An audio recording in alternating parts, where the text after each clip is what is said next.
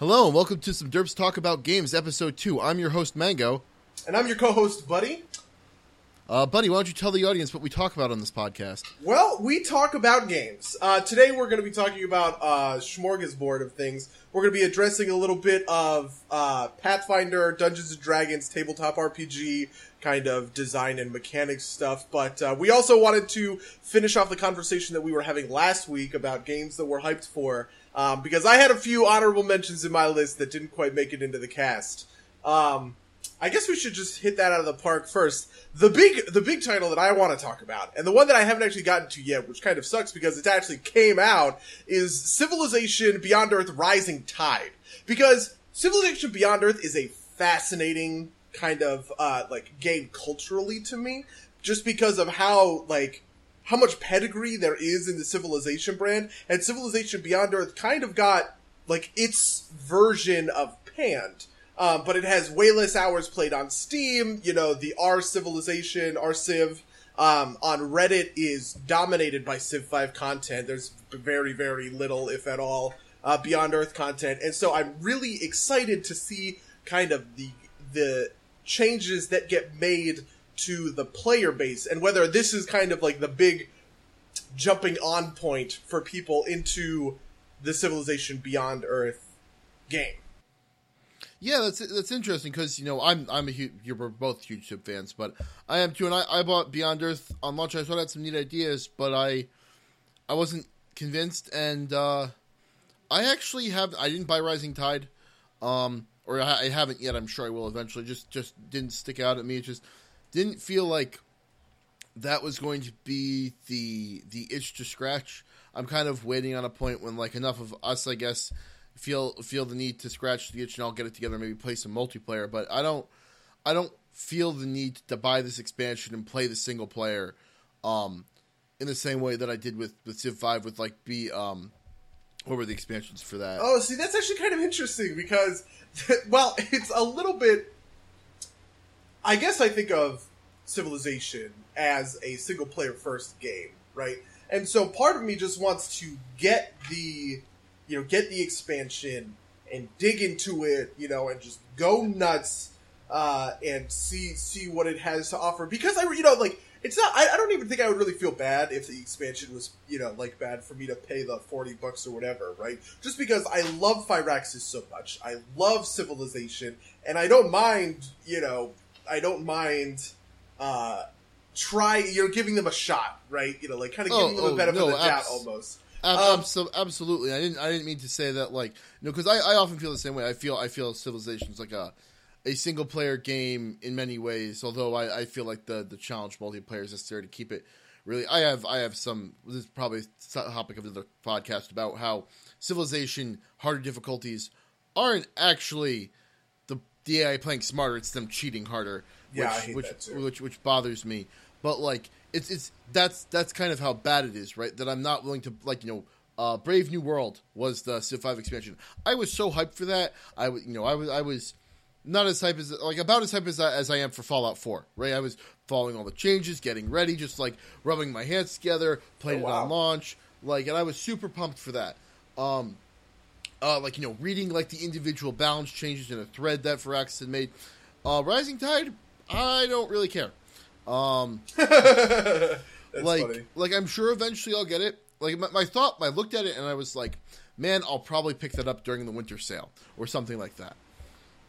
That's interesting, especially because I mean, like my Civ Five experience is very different than yours. I actually played a little bit of Civ Five Vanilla, and you know, it, it was it was okay and everything, but it, it didn't really grip me or grab me. Um, and when I really got into Civ 5 was the first expansion, Gods and Kings. Uh, that was when like it took off, and I was like, "All right, here we got you know here we got a game." That brand new Brave New World was just icing on the cake, for that matter. Um, that's interesting. I, I I'm a believer that the problems with Beyond Earth aren't problems that an expansion necessarily flesh out. I really think it has a lot to do with the AI uh, and how the AI is programmed, and I'm kind of just waiting to see almost like an AI update that just says, "Hey, the AI are going to attack you more and make more interesting decisions." Um, but but you know, hey, maybe there's a part of it. There's they redid diplomacy and stuff. But uh, anyway, I don't want to hammer that point home. Yeah, Um, I, I I feel like that's that's that's kind of like the the AI isn't particularly interesting. It's a problem for uh, Civ games in general. I I think part of the biggest problem with Beyond Earth is that it's supposed to be this great new game set in space, this radical departure, and it feels kind of like Civ Five with green with, with aliens instead of barbarians, like green things instead of like normal color things. yeah, yeah, I definitely feel that. Um, and it, it is not Alpha Centauri 2, which is, I think, what a lot of people wanted. Not necessarily me, but like I think that's why a lot of the community reacted poorly. Is they were like, "Oh man, Sid Meier is going to make a new space game. Where's my Alpha Centauri?" Yeah, I definitely feel that. In fact, I've seen a lot of talk along those lines uh, when people talk about Civilization Beyond Earth, and it sucks because I think that's a little bit unfair to a certain extent. Um, and you, you know, it's it, it's kind of like Beyond Earth is its own thing, and it should kind of live on its own and not be beholden to the legacy of a game 15 years ago, right? Like, how many people at Firaxis were around when Alpha Centauri was developed, right? Like, how many Uh, people? Yeah, well, I'm right, but I'm just saying, you know, like, i- Yeah. is it on the work of the same studio? You know, in name, sure. Even though I don't actually think it was developed by Firaxis, um, It because was- of It Well, was because when they were at- still under somebody. It was before Yeah. Firaxis existed. Yeah, it was at the. I think it was at the time where their contract was in, with Activision instead of 2K games. I mean, this is real inside baseball stuff. But uh, but anyway, you know, I, I, I part of me thinks that's unfair, but part of me gets where people are coming from. Um, I don't know. I'd probably try it out to be honest. Like, I think it's worth a looking at. And uh, I mean, there's a little bit of downtime between now and November 10th, where you know the shit really hits the fan, and then all of a sudden I have nothing to play but uh, new games coming out. So I don't know. Maybe I'll dig in. Um, just what uh, what what what games have you been playing this week, man? I, yeah, no, actually, I, I was that. going to say you talked about a game that very recently came out, and I could talk about. Um, I played some of it earlier this week, and in fact, this morning I was playing uh, Destiny: The Taken King.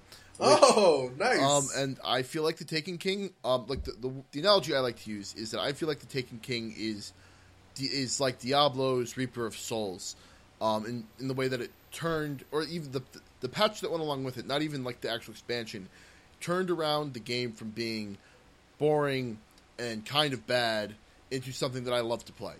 Um, you know, obviously it's not, uh, you know, like the best game I've ever played, but it's a lot of fun. It's you know, it it feels good, right? Like the the, the gunplay always felt good, um, but now that's married with a better story. I think they were trying to go with like this very cool mise en scène thing in, in the year one, which is the the pre Taken King stuff. okay. Um, like they were tr- they were trying to do this, you know, like eh, much like Bastion, right? The story only happens in the game, um, but I think this was significantly hampered by the fact that um, Peter Dinklage's voice acting was either just straight bad, or he was coached to be bad. Um, it just didn't sound good, and whether that was him, a failure on Peter Dinklage's part or failure on the director directing him's part, I don't know. But they replaced him all of his dialogue with Nolan North. Um, yeah, I mean, if there's ever a guy who knows how to voice act in a video game, Yeah. I think Nolan North has Yeah. that down at oh this yeah, point. no, no, Nolan North did it well. Um, and some of the stuff they did was is they included, um, they included cutscenes in this version, and the cutscenes were pretty good. They were pretty, they were very pretty. Um, they were expository. They gave you a sense of feeling and a sense of the world. I liked it a lot, and uh, you know, I started joining back. At The game feels good. Uh, the Crucible, which is multiplayer, feels great. Uh, I uh, I love it. You know, it's just I it's it's a great thing to dig into, and it's also a thing that I can kind of pick up and put down a, a bunch. Uh, I haven't gotten so deep, far deep into like the the really grindy bits because at the end of the day, it has like MMO like elements with like you know weekly stuff to do and daily things yeah, to do. people have always talked Um, about that. Um, but I am just I'm just surface enough on the game that I'm still enjoying it without feeling like I'm grinding on it. So um, I'm happy. I'm I don't I'm not convinced if it was the only game I'm playing, I'd be as happy with it as I am.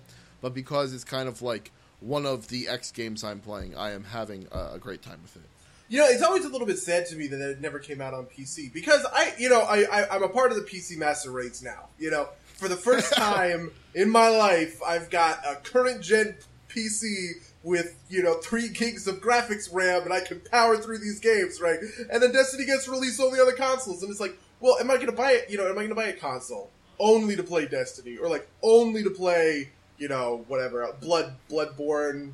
Wait, is that what it's called? Bloodborne's the PS4 game. Yeah, Bloodborne's the game. PS4 game. Uh, you know, there's all those X Xbone. Uh, I don't know. people tell me. Overdrive? I Uh, like yeah, well- Overdrive. People tell me that there are some Xbone exclusives that are. I, I I don't know. I just read this stuff on Reddit, kind of in passing. Um, and it sucks because you know I'm not a big first person shooter guy, but I do like Bungie. I think they're a good. Uh, you know, I think they're just a solid dev Yeah. studio. And uh, I kind of feel like I this would be the kind of game I would get into, but there hasn't been any talk of a PC release as far as I've heard. Well, so so um, people actually ask, but this is this is like year old information. So if they've updated their stance, forgive me. But I know a year ago when the game was first coming out, they said that it wasn't totally off the table. Um, and it's weird because the interface. If you, if I don't know if you've actually touched the game, but like the interface is you drag a cursor around along the screen and put and select options, like you know, like you would do with say a mouse. Um, Yeah. um, so, and you know, part of the thing too is is this fractionalization, right? Like, Char- my roommate Charles bought it on the PS4. I bought it on the Xbox One. I can't play with him. I can't play with any of my friends on the PS4. Um, and you know, if I if it was on PC, I could play it with all all you guys, right? Which would probably make it a much more compelling experience. Because apparently that was what kept people around in the first place, was playing with friends online. Um, but I don't have any friends um, on on the Xbox One at least. uh, Freudian slip, I suppose. Yeah, yeah, yeah. Um, but yeah, it's uh, but yeah, that's that that's the exceptional part of my week. Other than like you know the ass tons of league that we that we always play. that we that we play every week, always, and yet we still haven't really talked about it all that much. I, I imagine we'll get- we'll we'll get a huge nitty gritty freaking podcast when preseason comes out. yeah, preseason Uh, or maybe you know, yeah. I, I, I there's definitely some stuff to talk about in Worlds that I've been noticing. Um, specifically, kind of how juggernauts and teleport have affected the game, and I think there's a lot to dig into there. But that's just a, a trailer for the future Oh yeah, dear listeners. Um, the big game that I've been playing this week has actually been Heart of the Swarm, especially because I gushed so much about Legacy of the Void last week. I was like, I just, I have to replay Heart of the Swarm. And it is mind blowing to me how much I didn't appreciate this game the first time I played it. Um, I've always had this stance um, that Wings of Liberty was better than Heart of the Swarm for kind of a variety of reasons. And by the way, all of anyone who's about to take to the comment section to agree with me because of whatever multiplayer thing. Uh, actually, uh, I'm talking about the story mode. I'm sure multiplayer. Everyone tells me the multiplayer kind of got ruined in a competitive or a professional sense, but I don't know all that much about it. I'm, I'm sorry, guys. I know I'm some kind of heretic. Uh, but it's incredible to me how uh, compelling Kerrigan's story is and how amazing, like truly amazing, Blizzard is at creating. I mean, you kind of mentioned mise en scène, and this is a little bit of that, but uh, you know, creating an experience with the gameplay and the missions in game to make you feel like the race that you're playing as. Like, you know, for instance, there are several missions in Heart of the Swarm where you just straight up infest. And it feels crazy. Because you just, you, like, it is the, the truest experience of playing a Zerg. You know, you start as a parasite in one thing, and you go and you start infecting all these other things, and you're, you know, eh, like getting all this biomass and becoming Zerg, and then all of a sudden you've just infested this whole place. Or, you know, the, the, mechanics of a I guess they're technically a structure called creep tumors, right? Um, creep tumors are kind of the StarCraft 2 equivalent of creep colonies from StarCraft 1, but they're not, you know, they, they don't cost minerals or anything, and they're very, very, they're very small, and basically they're kind of a, a, a micro intensive scouting tool, it looks like. Um, because what they are is they come on a very early unit, the Swarm Queen, and it's just a, an activatable that they have to lay down a creep tumor every 10 seconds or so. And so if you can spare the micro to tell her to go lay down creep tumors at the edge of their range over and over and over again, you'll actually start to blanket the map in creep. And obviously Zerg regenerate faster on creep, they walk faster on creep. I think they have increased attack speed also on creep. Um, on top of the fact that it's kind of a scouting effect, right? Because if you extend creep like the creep tumors out far enough, you will see any attacking forces because they'll attack your creep tumors, obviously. And it's just, um, it's a very weird experience that I didn't get the first time I played Heart of the Swarm, and I have been so enthralled with this time. Is like watching how I have to creep up the entire map for certain missions, or those missions where I just decide, you know what, I'm just going to spend ten thousand minerals on freaking Zerglings, and I'm just going to go nuts on their base. You know, um, I don't know, man. God, that game is so good. StarCraft is so good. I'm so excited for Legacy of the Void. Um, yeah, sorry, man. Wow, I just monologued a little bit. Yeah, I mean, like if it makes you happy, bro. yeah. Uh, um, yeah, the only thing I contribute to that is, uh, yeah. So uh, one of my friends, uh, once he played on my account multiplayer, he was trying to race change, and uh, he he got that account to uh, to plat or diamond. I don't know. I forget what the leagues were in, in StarCraft. By the way, I did. Yeah, I don't, I don't care. That's a violation of the terms of service. But don't tell Blizzard, please. Um, but yeah, so I played. I played one game while my account was that high, and uh, yeah, I uh, I beat that guy with a cannon rush, and I was like, I'm going to quit while I had and never play StarCraft multiplayer again. Yeah, Um, I, I mean, when I when Wings of Liberty came out, I used to play a ton of StarCraft multiplayer, but that was because there wasn't a meta. You know what I mean? I thought Reapers were the coolest unit, and so a friend of mine who played Zerg, Well, th- there was Rush- a meta, you just didn't know about it. Yeah, well, yeah, that's fair, I suppose. What we would do is we would do Reaper Roaches rushes, where I would build a ton of Reapers and you would build a ton of Roaches, and I would swarm into their base, you know, to do the normal Reaper things, right? Like where you kill their their supply line, or not their supply line, their uh, what are they called? Workers. You you you like you murder as many of their workers as they can. They bring their guys to fight you, but instead of leaving, I would go and throw my Reapers at whatever detectors they had. Um, because then I would let I would let my friend Max come in with his tunneling roaches, and they would tunnel all the way into the base without being seen and pop up and just destroy everything. And it, you know, it worked in bronze, yeah. No, which is um, what I was in. at at some point, at some point, we should maybe stream uh, an Archon mode game in Legacy of the Void. Have you heard about Archon mode? Yes, I have. I think it sounds great. It and sounds I'm really excited fucking hilarious. Yeah. Yeah. Um. Yeah. But uh. Yeah. Do you have anything else you want to talk about about your week? no, no, that was uh, that was about it for my week. Uh, I, I'm sure there's there's some stuff that we should save uh, for future for future casts down the road. Sure. Uh, so yeah, let, us get into the meat of it then. We're uh, this week we're going to talk about um, Pathfinder.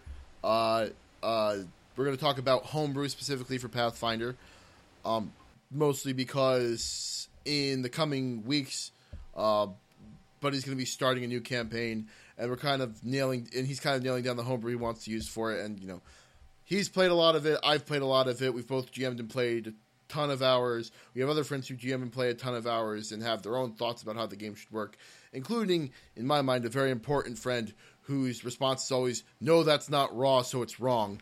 Um, I actually and- think it's pretty great the the balance that we have between our friend group of how we want to and how we tend to change things because you know and th- this is something I've talked with you know people about plenty of times where uh, you know my tendency is to over tinker with rules a little bit and you know that's that's just me. And uh, there's obviously there's our raw friend who does everything raw even if we break it. Like even if we completely demolish something and make it really really broken you know it's raw. So it's legal. And i really respect his stance on that because there are plenty of times where you know i'm playing in his game and i'm just like listen guys this can't happen. Uh, just for reference, by the way, this is our Iron Gods campaign run by our friend Nick. Uh, you'll be able to see that stuff on the channel, I, I imagine, because I guess we have those VOD saved, right? yeah, the, uh, they have we have them saved. You can definitely see them live streamed. I haven't put any work into uh, into putting them onto the YouTube channel.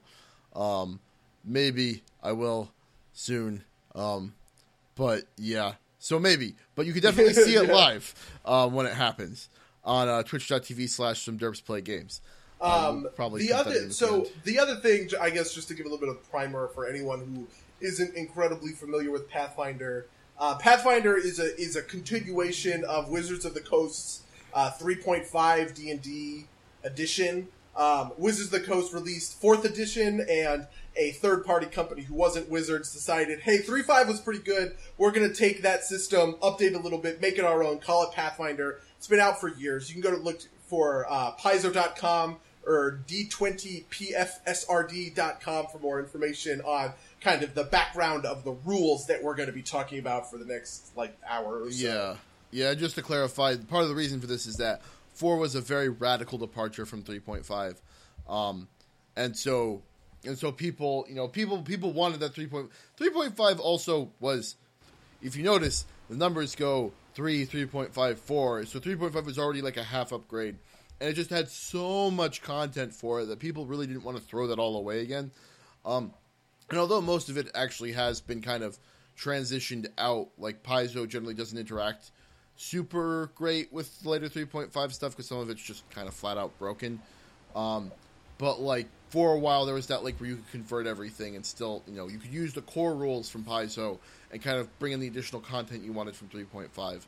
Um, that was cool. So that that's how that transitioned. But yeah, people people's uh, opinions on this whole period of RPG ephemera is very you know, very heated, very controversial, yeah. you know. But anyway, to talk about the specifics of homebrews, right? Homebrew is a, is a term, obviously, that we use for rules that a, a GM of a game will will create, or you know, players will suggest and a GM will affirm, kind of things. Um, and people have different opinions on how homebrew should be used. Honestly, I used to use homebrew in what I think of as a very bad way uh, when I was first starting out as a DM, you know, I used to try and balance with homebrew, which is just inherently stupid. Uh, and this is obviously because I didn't know very much about game design at the time, but uh, for the learned game designers out there, I'm sure we can all agree that balance is very iterative, and you need a lot of playtesting to like kind of solidify it. Um, and homebrew is kind of the opposite of that in a lot of in a lot of scenarios. You know, if you want to make homebrew rules, you really shouldn't make them too. You know, you're you're not trying to nitpick balance with homebrew because you're always going to fall short, and it's going to be a little bit tough. You kind of have to be solving other more direct or appropriate problems uh, in order for homebrew to be really success- successful, in my opinion or in my perspective. Uh, I'm not really sure if you agree with that. No, one. no, absolutely. Cause so I, I this is, um, I will probably. I, I, don't think I've said it yet on the cast. I haven't talked about D and D, but I will probably several times over the over the lifetime of this podcast talk about the sacred pact that is the rules. Um, yeah. This, this this this is this is my hill to die on. Essentially, it's like so the rules are kind of you know this guarantee that that there's that this game is not completely arbitrary. That if you die, it's not GM's fault. GM doesn't hate you. it's because that's just how the ro- ro- the rolls went, and that's how the rules work out. And this, and the rules are just this guarantee, um, this contract essentially between the GM and the players that everything's good and fair. And if you try and balance with home, if you try and balance with homebrew and you fail, that feels bad because you fucked up. If you try and balance with, um, if the core game without any homebrew is unbalanced, you can kind of shrug your shoulders and be like, "Well, that's a weird artifact of the system," and you don't feel nearly as bad about it, right? Like, yeah, you don't you don't feel mad at your GM for making a broken system. You just kind of shrug and be like, "Well, he did his, his best and he played to the roles, and that just kind of happened." Um, and that's why I think it's very important for homebrew to uh, address, like you said, very specific deficiencies in the system that you think are there, or um, things that are so glaring that somebody would be aggravated at with you for not fixing it um, if it came up in a game. I mean, to be honest, and I don't mean to toot your horn all that much, but it's that concept. When it, when, when that concept was first explained to me, it was uh, obviously by you or whatever, but it was an, it was a perspective that I never really you know taken underfoot.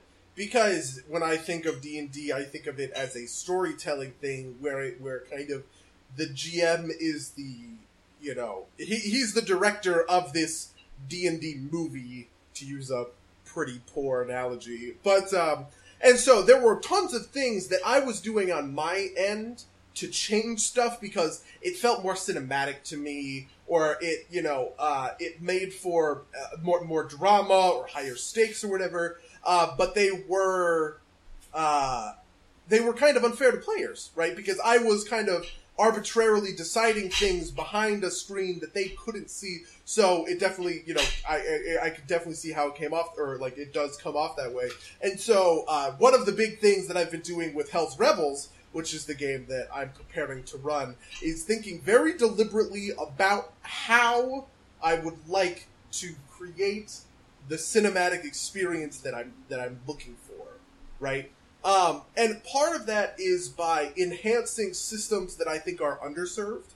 Uh, the two big, big homebrew changes I have that we're going to delve into and nitpick the fuck out of um, are change to diplomacy um, and social interactions with you know with certain characters in the stealth system. Um, and uh, I think publicizing that stuff for players and to get player feedback and to make sure players are really on board with this is how the mechanics are changing, and here's kind of why is really, really important. Yeah, no, absolutely. I, I agree. Getting player buy in is probably the most important thing. Um, because otherwise, then you're going to have grumpy players at the table who are going to take every opportunity to be like, see, I told you that was a bad idea. Um, but yeah, you know, it's it's it's it's it's, it's a consequence, right? Especially, especially when you're playing with you know, not not all of our group is is grognards, but when you've got enough people that are mechanically minded enough, and especially enough people that have been in the system long enough to see these kinds of things, you you need to get everybody on board in order for them to to really to, to really bite into it. Like you could probably get away with it with a group of totally fresh players who don't know what's happening, but with a bunch of what but um, this is a dichotomy I, I think about. Is like you know there are two types of people that play D and D. There are uh, gamers and there are like theater kids. Um, and the theater kids are probably more forgiving of of uh, mechanical misstep and mechanical wonkiness, um, and the gamers are pr- probably more forgiving of like bad RP and yeah. bad theatrics. Um, yeah, and I, I think our group, certainly. I think our group skews heavily to to gamers. Uh, so you know, we, you really got to get the mechanics locked down there. But let's let's yeah. talk about some of these mechanics. You, you okay? Know, so the first one is is diplomacy. I'm sure this is the one that uh, you've thought about the most uh, in recent times. So the diplomacy change is something that I was thinking about for a long time. Um, I actually announced to my players, kind of before I announced any other changes, that I would be integrating a system known as skill challenges from 4th edition.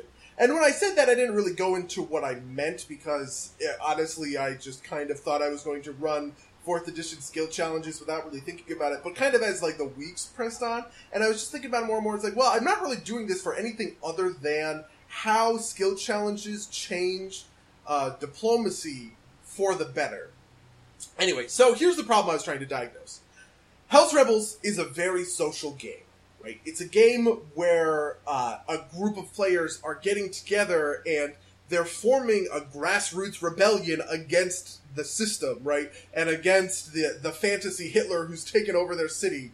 Um, and so they have to do lots of negotiating. Um, they have to do lots of role playing to figure out, you know, how their rebellion is going to work and all this kind of stuff. And it really bugged me that inside of that system, a diplomacy check is one roll, right? The the like as written, if they wanted to convince a guard to let one of their friends go, that's one roll.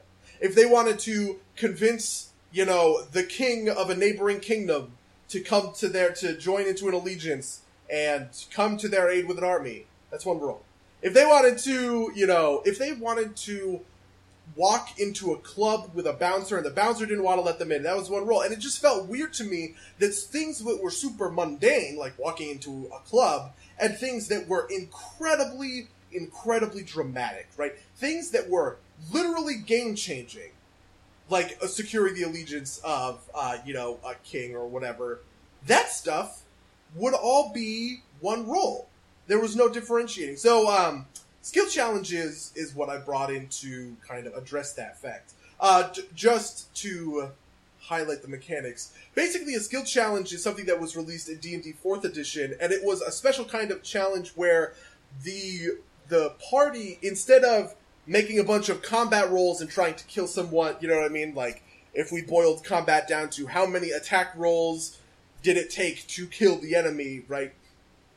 Um, before the enemy's attack rolls killed them, kind of thing. A skill challenge is how many times can you succeed at a skill check before you fail too many times, right?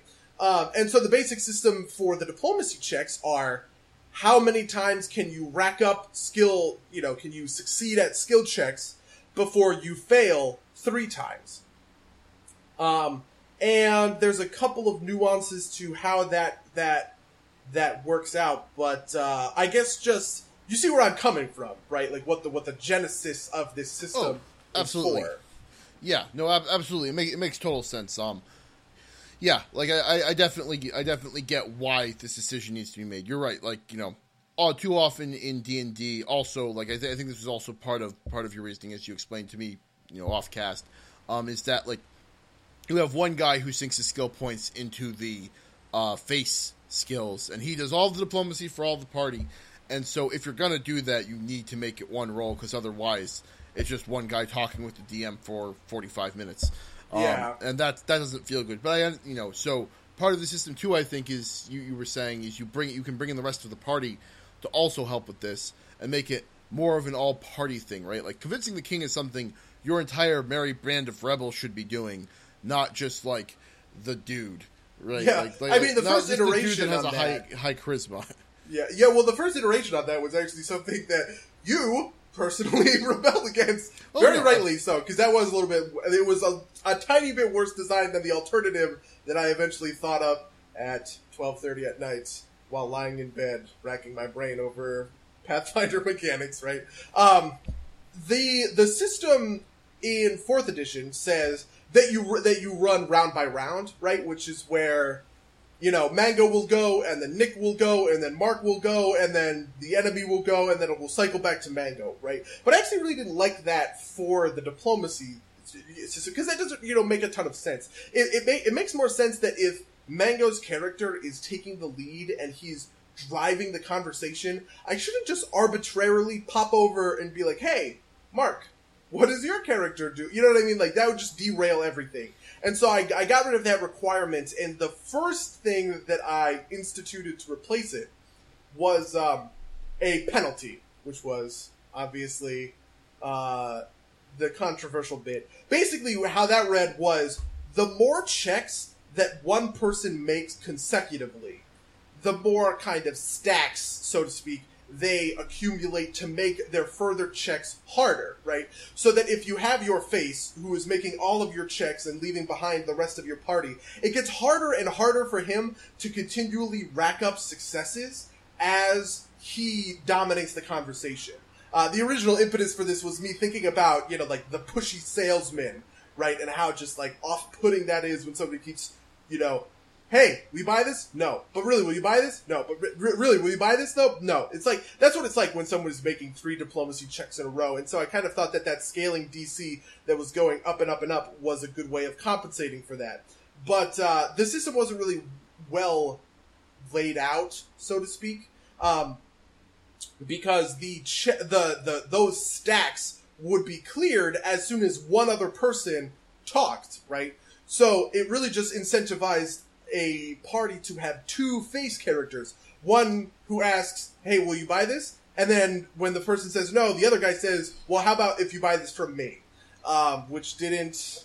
Yeah, It al- doesn't really like, solve the well, how about now? Well, how Yeah, about now? yeah. Well, how about now? Yeah, um, and I, I think another part of that too, which is which was part of my initial objection to it, is that it also penalizes the guy who's good at being faced, right? Like in the same way that you want the fighter to be the best best guy at swinging swords, you know, in, in a manner of speaking, you still want the face to be the best guy on the diplomacy team. You just don't want him to be the only guy on the diplomacy team Yeah.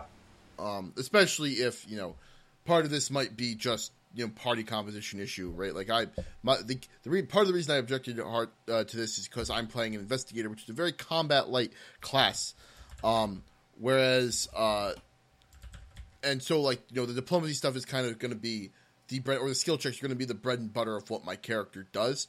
And so in that kind of situation, it's like, well, well, fuck, what am I doing, right? Um, and I think that the the system that you came up with, which is bonuses for including other people, I think that's a, I think that's a, a much better way to to let your face be kind of like the mainline guy.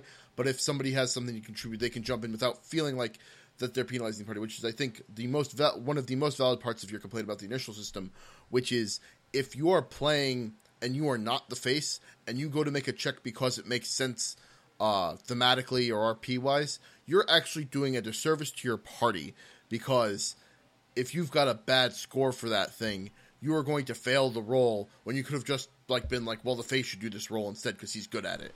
Yeah, I think I think the bonuses was a good way to handle that. To be honest, I'm actually a little bit torn on how hardcore I want the bonus to be. Initially, in my mind, it was so. Initially, in my mind, the DC stacked by two, uh, and then I think I changed it to four in my head. But I don't ever, I don't know that I made that to paper. And then I wiped that system and I made it two for you know like the first time you make your check, you get an extra plus two.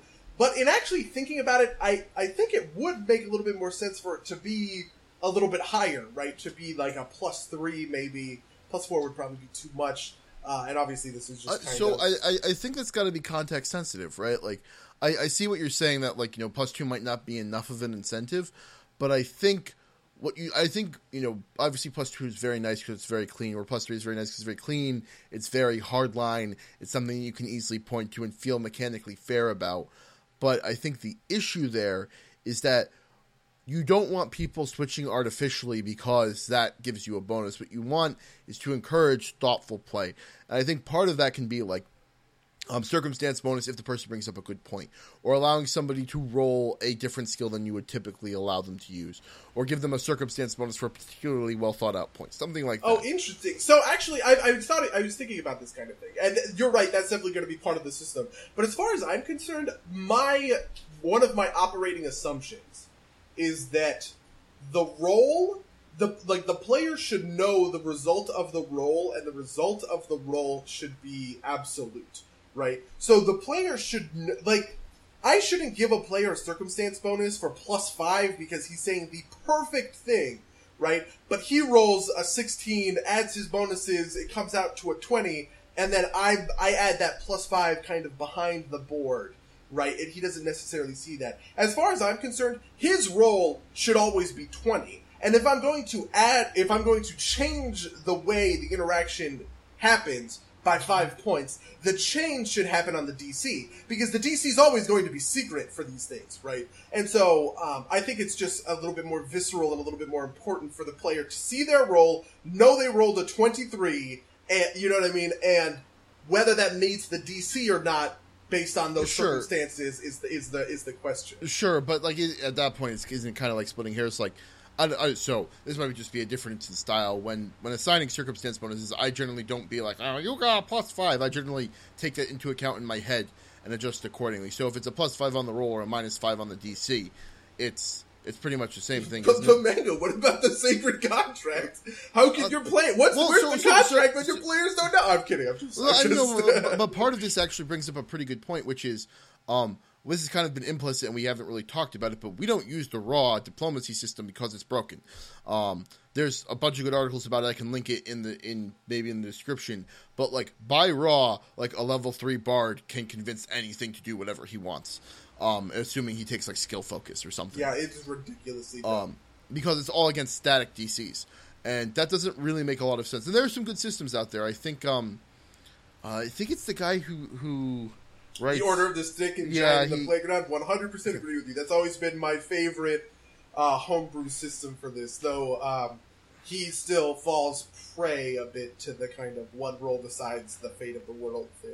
Sure, but like that, that's the way to scale DCs, right? Like, and I think, uh, you know, and, and sometimes you know, sacred contract aside, right? Like, there's sometimes when you're gonna have subjective things, things that you can't mechanically, you know, you can't say that that speech was like, you know, you can't say, you know, I consult my chart and that's that point was plus five good, so you know, there, there's no chart for like the goodness of an argument type of deal.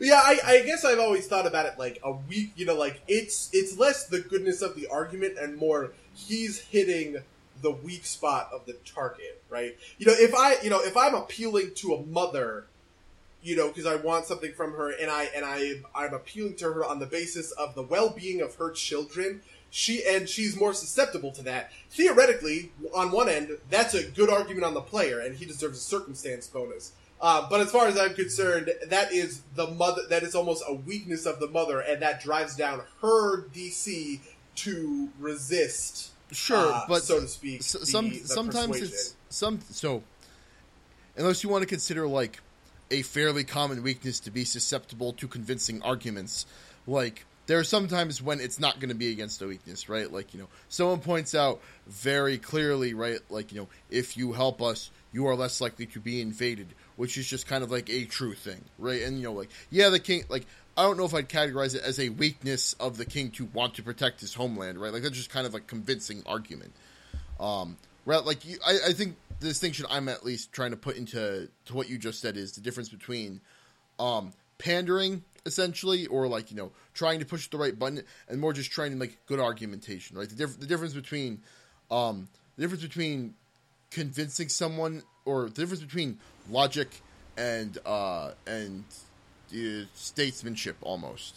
So, uh, so just to kind of circle back a little bit, the contention is that if I make the bonus a static plus three, right, that you just get for beginner's luck for being, you know, for the first time you speak and they're interested in what you say, kind of thing, that it's going to, you know, it's going to incentivize people to talk in certain It's, it's, it's going to incentivize people to.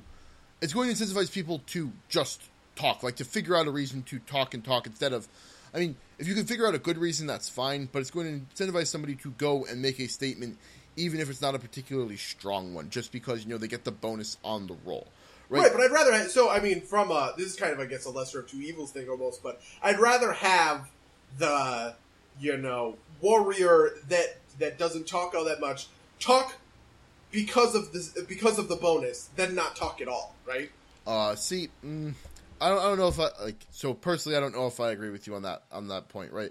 I, oh, interesting. So my, Okay. my, my my thought here is just kind of like when you're in this negotiation, your diplomat, your face should be kind of like the guy who's doing all of the baseline, like hitting all the baseline beats, right? Like he's doing most of the nego- uh, negotiation because that's what he's good at. Much like in your fight, your fighter is the one doing the full attack every round because that's what he's good at. And Right, but it's obviously, not like it's, it it's not a perfect. It's not a right, but perfect. it, it- it's not like it cycles to the rogue and the rogue just sits there for a round. Sure. You know what I mean? Um, Um, I, I also imagine that this system kind of works a little bit faster than a than a typical combat round, so that's yeah, a I little bit more. think. For, Well, yeah, I think definitely that's. yeah, so so that's a little bit more forgiving. I think that like you know the soldier piping up and being like, uh, and yeah, we're real good is a worse result than the than the diplomat just talking. But if the warrior th- hears like them talking about like, well, how can we do the troops? Right, the warrior piping up and being like, well, uh. I'm going to personally oversee the deployment of the troops, and I have knowledge of extreme tactics and, and whatnot. And you know, saying something relevant is, I think, a bet. Like in my mind, it's better to incentivize something relevant rather than incentivize talking at all. Um, obviously, you, you're free to disagree with that, but Yeah, I mean, I, I think I kind of do. I just like playing that argument out in my head a little bit, especially because in my mind, the the optimal scenario is everybody talks at least once, and maybe the face and one other person, you know, dominate the conversation. But as long as everybody gets in one shot, you know, and everybody, as long as everybody throws one roll, I think I'm I'm, I'm happy with that result. Because the the last thing I want is someone to be kind of turned off by these negotiations, Okay. right? I and feel feel like it's not, or you know, like it's not for them, or like the RP, they're, they're it's not for them to RP or whatever, because uh, especially in this game where RP is going to be very, very core. Um, you know, and, and I've made other changes that are a little bit smaller and more straightforward to incentivize people play taking one of the four social skills. Uh, the social skills, uh, I'm going to reference this later, so I'll just explain it now. The social skills are bluff, diplomacy, intimidate, and sense motive. By the way, um, it, it, if I'm going to incentivize them to take those skills, if RP is going to be a big part of this, you know, game, I, I want to make sure that in these big set piece RP moments, right, when you have to, you know, get down and get on your knees and convince this person to help out the rebellion, or you guys are dead in the water. Um, I, I want everyone to participate in the same way that when you're fighting the big boss for the adventure or whatever, everyone participates in that fight. sure. Um, Um, and so I. I, I definitely feel that. Um, I think I, I mostly agree. I think I just put a caveat on what like the way I would describe like the you said the the ideal conversation is one where everybody gets a roll and one or two people kind of dominate because that's what they do. Um, my in, in my ideal scenario that also happens, but it's not because like the reason everybody gets a roll is because everybody found a place that they that everybody found a place where adding something was important, right? Like people didn't add a roll just to activate their bonus. Like people all everybody found a place where their particular expertise, right? Like so if if I were running this for my game, given you know the like the the amount of thought I've given which is obviously less than you have, um, in that situation, my diplomat would be doing his you know I would ideally set the game so my diplomat would be doing his best to give the warrior a chance to roll his say profession soldier, um, or at least augment his his his diplomacy or bluff check with his profession so uh, his profession soldier to make a valid point. And the success of the party is that they were able to include everybody's expertise in the conversation so that the other person didn't feel like so so that like the person didn't feel like he was just talking because he needs to activate his bonus. Yeah, I feel that actually speaks to a little bit of the you know the, the nitty gritty of how the system works. The, sure. the, the the the skeleton of the system is kind of the successes or failures. Oh, well, actually, I want to I want to dwell on the success or failure for one more second, just to explain a piece of this that I think is really important. Another aspect of the one roll that really bugs me personally is if the roll, like if if the diplomacy that's that's taking place is, uh, you know, kind of plot necessary enough. Like if it's impossible for them to beat the, you know, if if it's impossible for them to beat the thing without the king's army, right? Why is there a roll at all? How can they even fail that roll? Because if they fail the roll, what options do they have? Kind of a thing.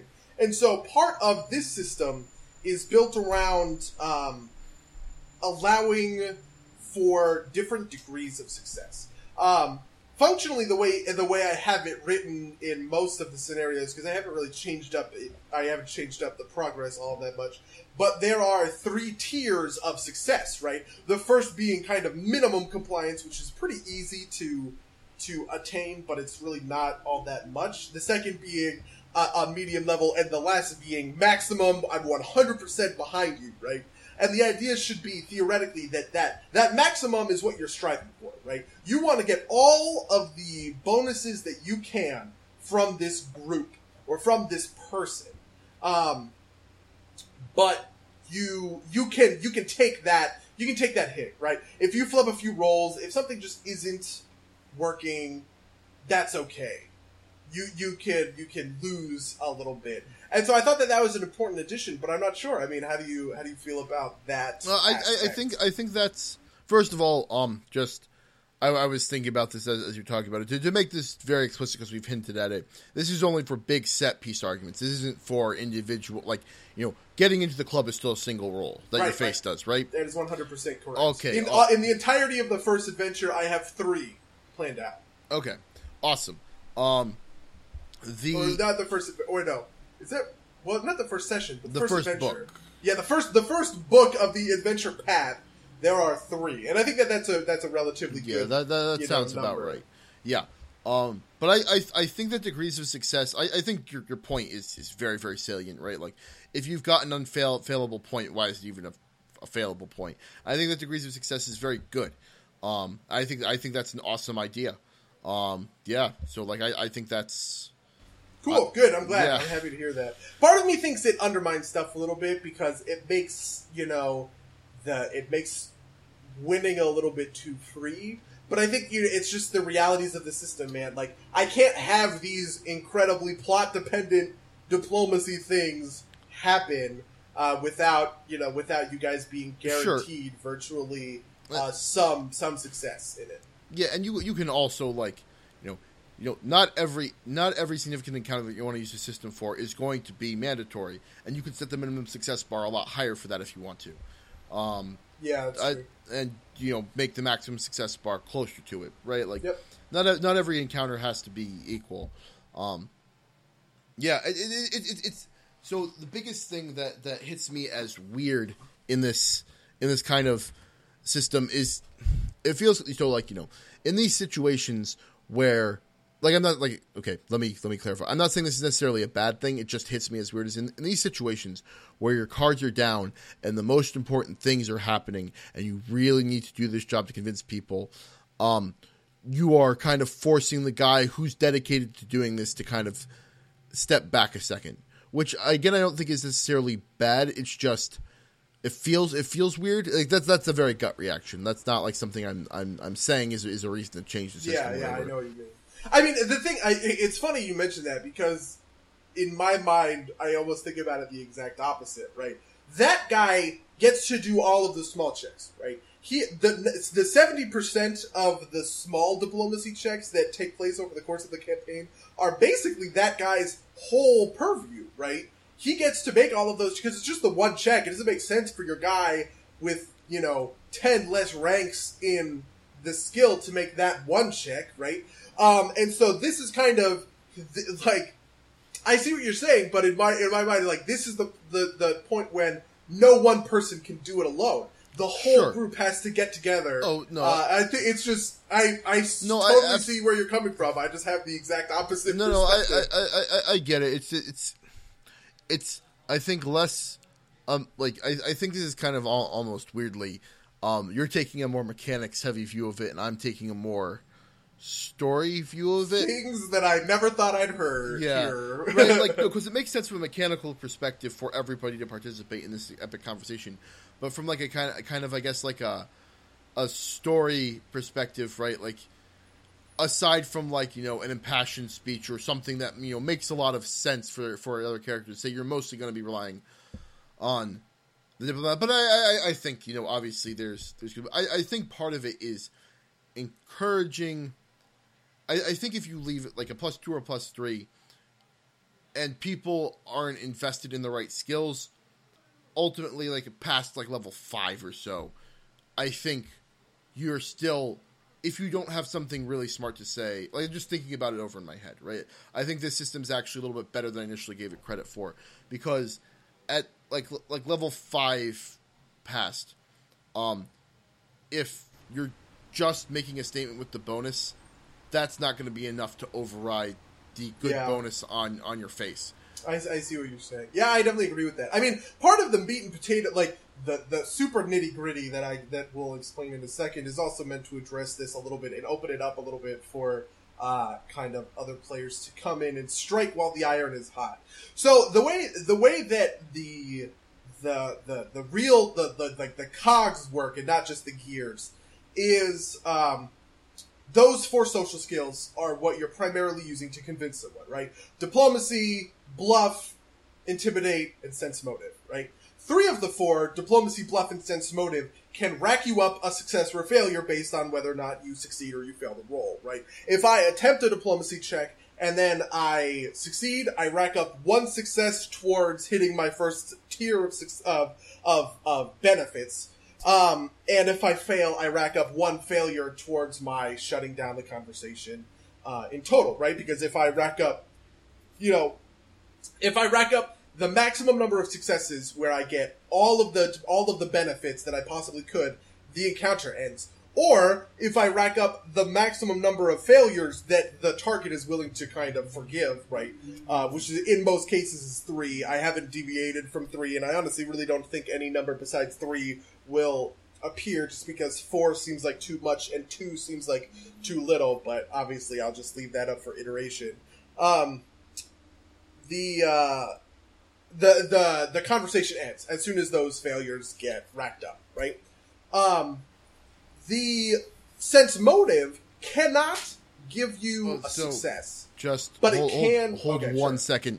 Um, you initially said diplomacy, bluff, and sense motive. So I think. Oh, sorry, I meant diplom- diplomacy, bluff, and intimidate. Intimidate. Yeah, okay, that makes more sense. I thought you might yeah. have been going somewhere else with intimidate because intimidate's also a very strange skill in that it's you yelling at me. Yeah, it really is. But I, honestly, I've kind of folded it in a little bit. yeah, into makes the- it, it makes sense. Anyway, Yeah. get back to Um, anyway, so point, so sense motive won't give you a success, right? If you have someone roll a sense motive check, it won't count towards your maximum number of successes. And if you fail a sense motive roll, it will count towards one of your failures. Um, the big thing about sense motive, however, is that it'll uh, it, it, if you succeed, it will show you about the target, right? What are what are their weaknesses? What are the skills that are going to be most susceptible to them? And in my mind, it's going to unlock, uh, you know, two to four, depending on different things, ancillary skills like knowledge skills or something like craft poetry. You know, just like the the out there stuff that your face isn't guaranteed to have. And so, yeah, maybe this is the time when like the profession soul that you realize like the sense motive roll is going to tell you profession soldier can get you a success here if you succeed a profession soldier check. And then all of a sudden, you know, you have the cavalier with like 10 ranks of profession soldiers. He's like, I got this, guys. You know, like, we Yeah. in there, boys. And I think that's, that's the other half of the system that really complements that ability. So right? I, I kind of want to actually dig into this a little bit because I, I think that's an awesome idea. Um, I think uh, two two things. First of all, um, I I wonder is sense motive really a good thing to let you fail on? Because the the issue I see is that well, you never want a sense motive then because you can get you're guaranteed that you can get a success with a successful base skill check, and I don't know if it's worth the risk to go for the sense motive check. Um, I think part of that can be addressed with, uh, I think part of that can be addressed with something like it doesn't directly lead to a failure, but maybe gives you some wrong information, like thinks that you can get a success with knowledge nature, and if you end up rolling that knowledge nature check, you fail because it's not actually a possible success. oh, geez. Interesting. Um, that Whoa, that is actually kind of mind blowing. All the mind games I can play with you guys.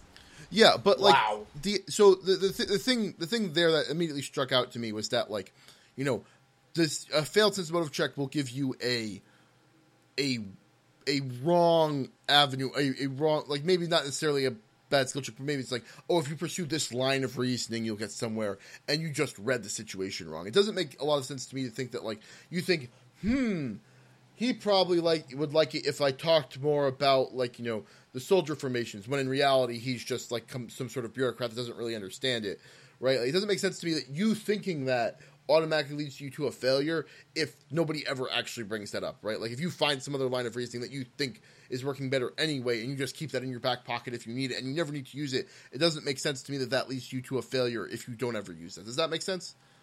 Uh, yeah, yeah. I guess I do see where that is coming from.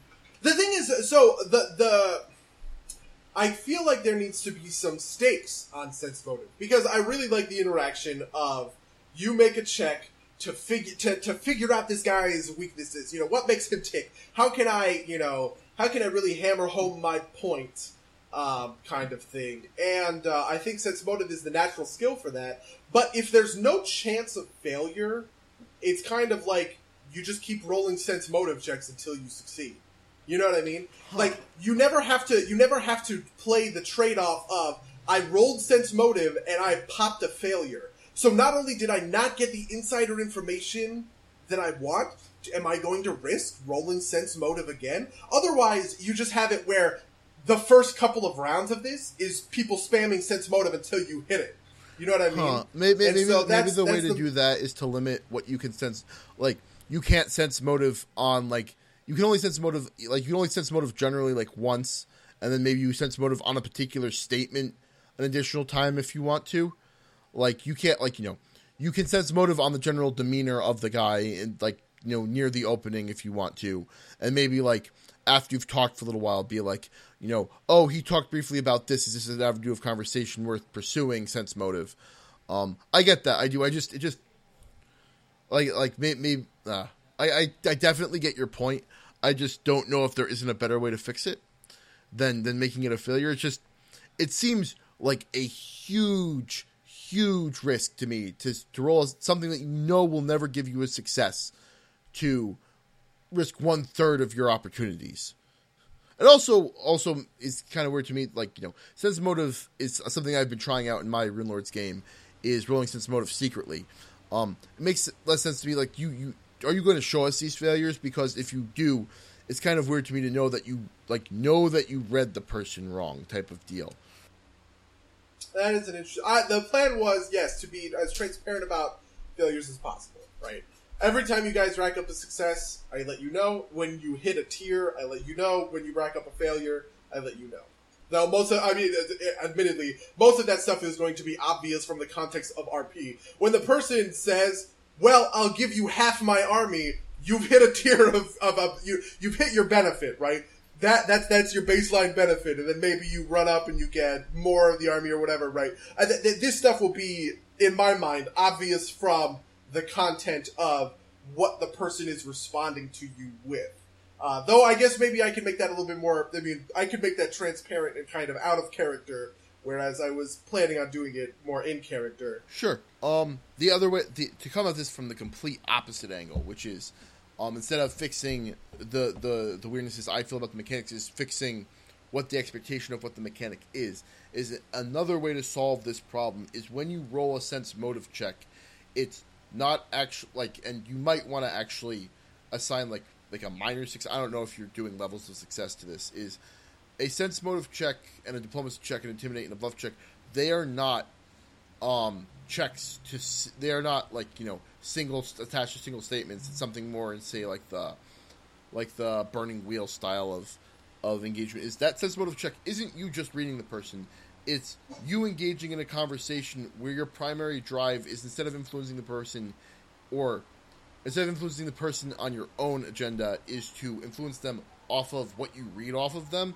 And so, what that check actually entails is a little bit of a back and forth, and a failure there justifies the failure because you've read something wrong and you've actually acted on that in that kind of microcosm.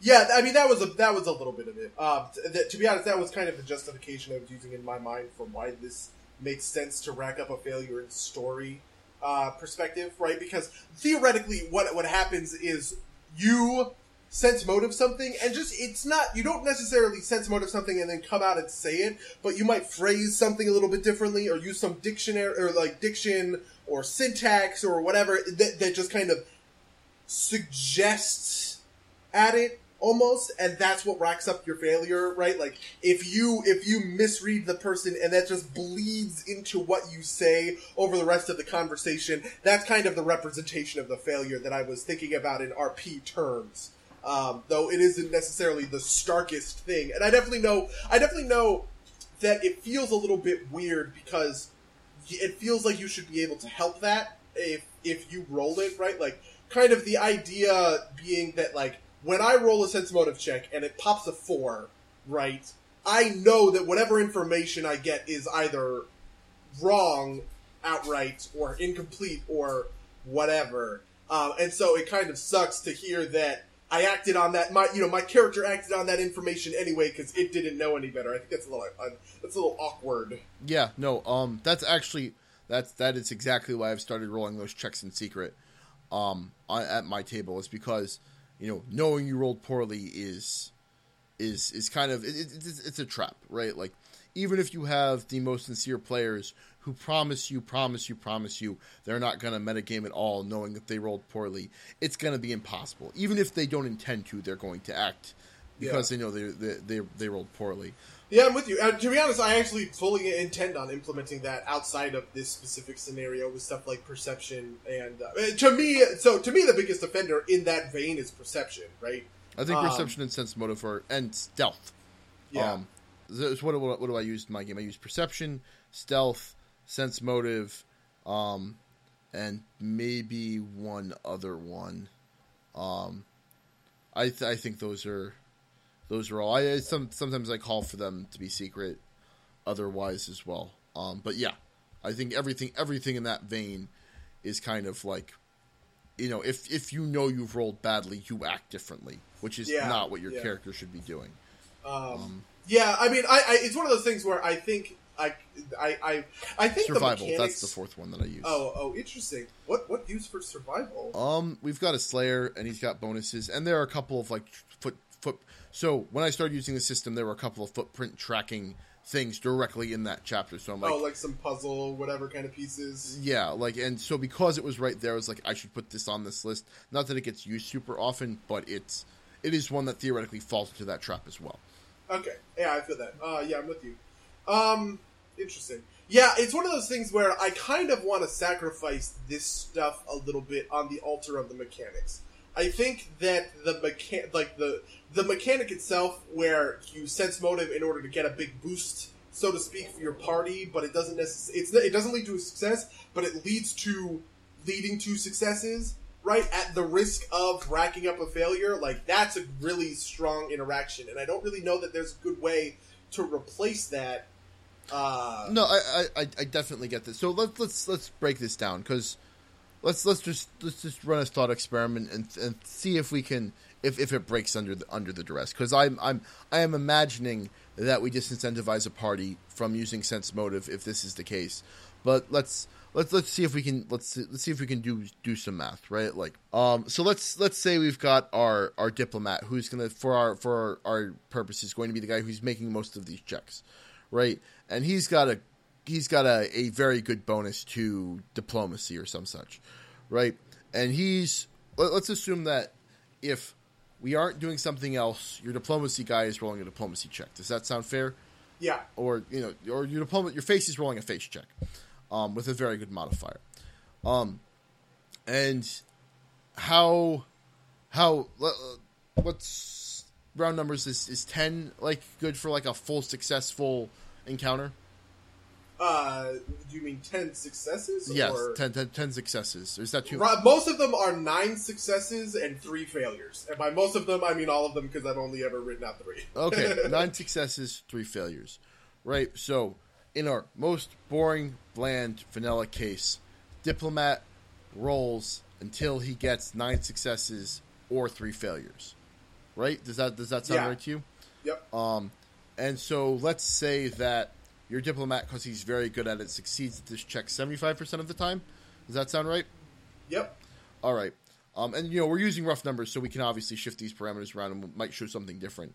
But like, uh, you know, what's um, we could, we could we could roll the dice and see if that seventy five percent.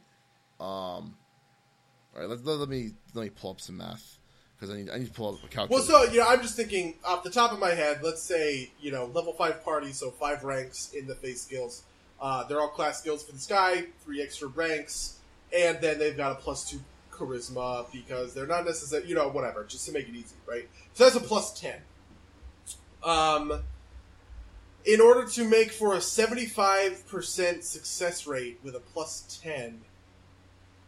Wow, that's actually a pretty low DC, isn't it? Because they've got to roll.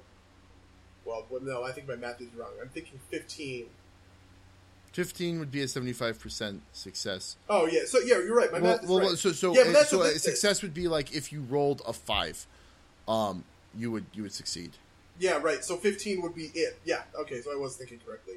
Um, and uh, so if I were to just pull out of, you know a, a d20 and roll it 20 or 10 times, 12 times technically, how many times would I beat that five? Before you know, I'm I- actually it I'm actually per- I'm actually doing this. Uh, oh boo. Um, so 0.75 times 0.75, you have a 40% chance of failing on the first two chances. It's like this is the number of successes you get before you you fail out. okay. um, and it kind of keeps dropping down. Like around like six, it gets to like an eighty percent chance.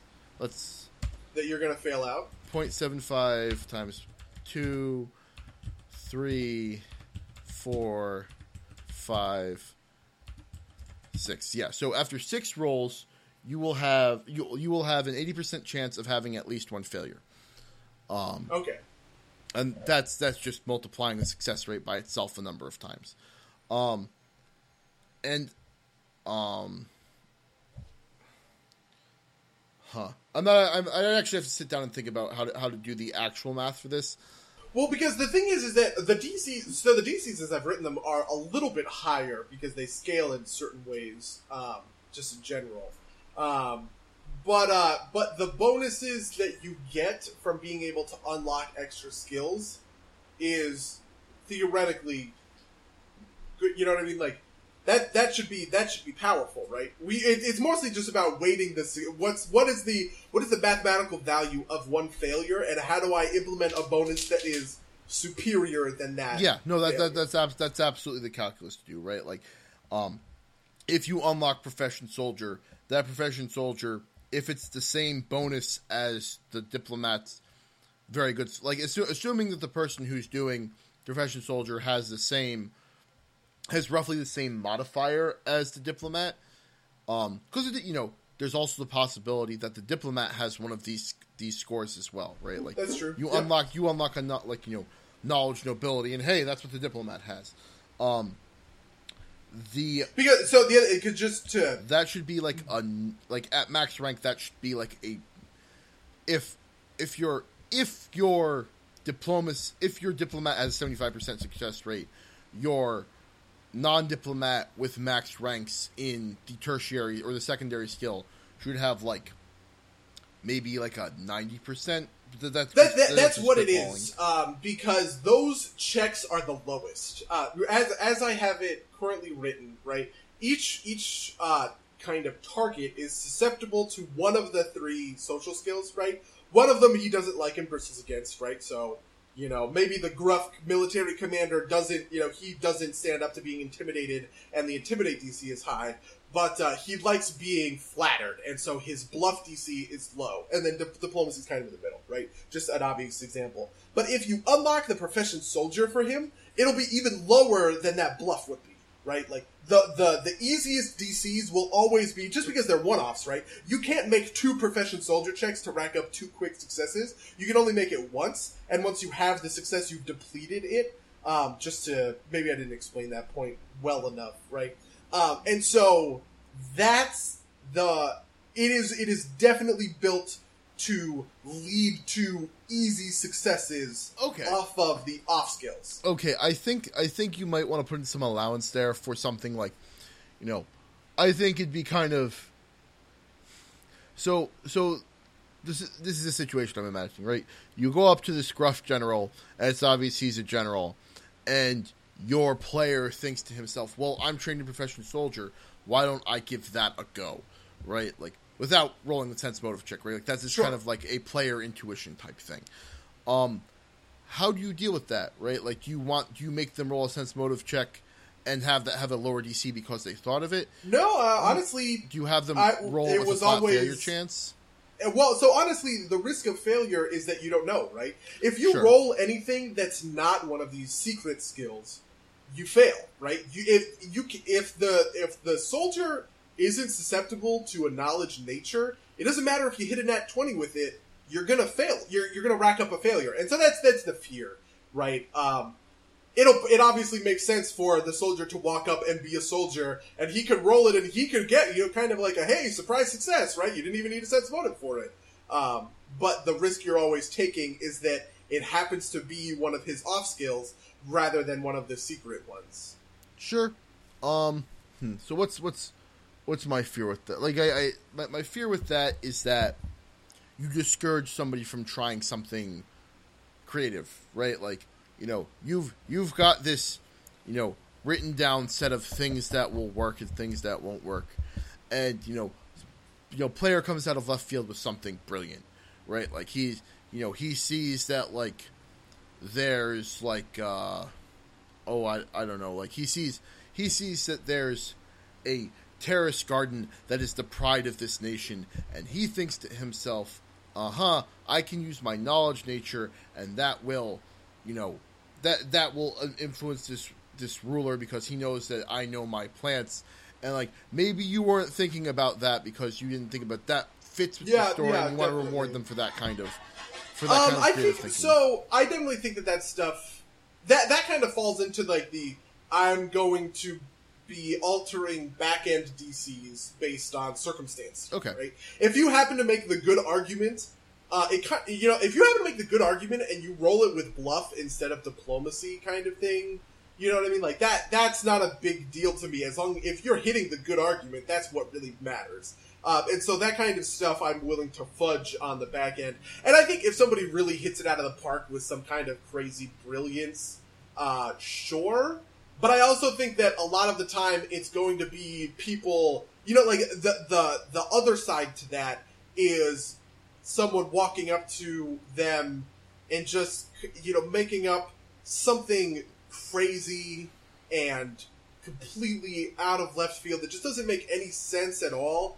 I'm ha- I I am not mad at penalizing that Okay, player that makes sense. for making you know what I mean for for being so loose so to speak with something that has some weight right like they you you shouldn't play around with these kinds of interactions with people right and and taking risks is obviously a good idea and doing so will get you the circumstance bonuses that you're looking for on the back end but being crazy for the sake of crazy or trying to kind of wheedle your way in ah, that kind of stuff i feel like is just Okay. going to be That's that's fair. yeah Huh. I'm I'm just wondering if like so let's let's go back to this this this soldier approaches to general type of type of scenario because I, th- I think it's a, I think it's a very kind of core and easy to understand one you know like the, the yeah the, definitely um, so part of this is may, maybe maybe this should. I think it's kind of explicit, but maybe maybe just in in particular with this group, you should make it very explicit. You're giving everybody an extra skill point, um, and it should kind of be explicit that that skill point is expected to be going towards one of these persuasion skills. Um, that way, like so, you know, the soldier that walks up to the general and sees that extra skill point, or not sees that extra skill point, sees that he's a general, can not can like roll a diplomacy or maybe even a bluff or intimidate check against that general, with the argument being in the vein of something that would be backed by a profession soldier check, um, without risking the failure. Does that make sense? well that's actually kind of interesting right? Like the the soldier that walks up and says, you know, normally something that's like, you know, uh, you know, I see your men march in tight formation, which is something he knows because of his profession soldier. Maybe something he noticed with a, with an independent profession soldier check earlier, and he makes it. A, and he's like, that makes for strong men, and that's why we want you as your ally, right? Like that's kind of like a diplomacy check, or maybe even like a a bluff check if he's lying about it. But you know, that that kind of like you know, he's making the, the check in the primary skill, but augmenting it with his knowledge, and that makes it makes you less afraid to try something like that. I think that, well, that I, to be honest, what the that what that suggests to me is a little addition to the system, which is that you can make you know like you can make perception checks or knowledge checks, kind of leading into these big encounters to give yourself a leg up almost. You know, it's it's, Sure. it's kind of like in in like certain like video games, right? Like where you you you can just keep mashing A until you get all the way through the like the dialogue screen, right? Or like in Mass Effect or something like this, right? Like you can investigate all of like the little Okay. like let me ask this question, let me ask that question, and it might reveal that little tidbit like, oh, you know, like, yeah, what's her face's daughter left, you know, their health kit behind. You know, she said she left it under the stairs, and then you know later to go check under the stairs for that health kit, right? But the person who just kept mashing forward, forward, forward, Yeah. missed it. Okay. So I think I think there's something to be said for like setting yourself up Okay, for I've- I've got- good I've- skills. So so hear me out because I, I just you're saying that kind of kind of gave me an idea. Let me let, let me just you know again spot of the moment idea. Let, let me bounce this off. You see what you think. Sure. Um, part of this encounter includes a pre-negotiation phase where you're given X number of checks to, uh, like you you give background about what this what this house is, what this what this place is, what, what who you're going for, and you've got X number of checks to gather the information you want about this to aid you in your in your conversation. Something like you know, oh, and you know, there's this city, or you know, like you're talking to this head of this house, and um, he there you know house you know house Sheltaro because that's that's the house known is known about is known for having their information network, Right. and so you use your your knowledge local to dig up some information that you think would be useful for them, or like and you you you probably players like you've got three checks to figure out, or you know you've got four or five or like a check a piece to bring something valuable to this conversation to give you a kind of inroad in. Um, what do you think? And if you're, you know, your player is thinking about it and makes the correct decision, or like a, a correct decision, right? Like, you know, you're talking to the house, the, the botanical house. They make their knowledge nature check, right? And that gives them something to give them an inroad with. Um, or you've got like your you've got your spy house and they make the knowledge nature check because lol I don't know and that doesn't give them anything useful. Does that sound like a a, a, a good system? Yeah, I think that's a good kind of way to approach it. Um, I definitely think that these are, you know, these are the diplomacy boss battles, right? And I don't really think that it's fair for you guys to just kind of waddle into them. You know, like it, it, it, it it's not going to be something that surprises you, right? You're you, you should theoretically know that it's coming, um, so that you can kind of prepare and understand, you know, ask questions to the people who set you up about it, kind of thing. Like, oh, you know, what do you think that What's-Face is going to say when I ask them to hand over their life savings to the rebellion, right? Like, or whatever, right? You, you, you can Sure, you can yeah. kind of get that context before, and I think that's really important. It's not something I really thought about before. Um, so it's definitely, uh, yeah, it's definitely a good addition. Um, I think another piece of this is uh, the like setting up the prerequisite role play to getting to that point. You know what I mean? Like I feel like it should also it should also be clear and deliberate why you're asking this boon of this you know person. Um, and making sure that that is really cemented in players' minds is something that uh, that is also going to like be more important than I may have initially thought of. Sure. Yeah. No, that, that makes sense. I like that. Yeah. I like that. Wow. Yeah, I'm I'm, uh, I, I'm I'm happy. I think that this is. Uh, I think that overall this is a good system. It's going to be a little bit rough around the edges for the first couple of times. I feel like just because it is going to be a little bit. Sure. Um, That's all. Always is. Yeah, but uh, I don't know. I feel I feel good about this design. I think this is pretty robust uh, design Yeah. in uh, in general. Yeah. Um, but yeah, I don't know. That's all. Uh, that's all I got. Now that we've talked for forty five minutes. Yeah. I mean, I think, I think this is good. I think I, you know, obviously we'll gauge feedback from listeners when we whenever we get them. Um, yeah, true. I will. Uh, because just- I, I I think doing these things like you know kind of very like talking about different homebrew, talking about different.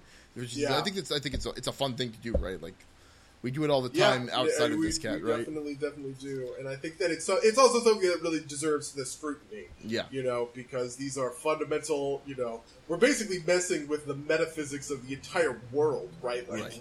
you know, making sure that that stuff is is, is good is really important.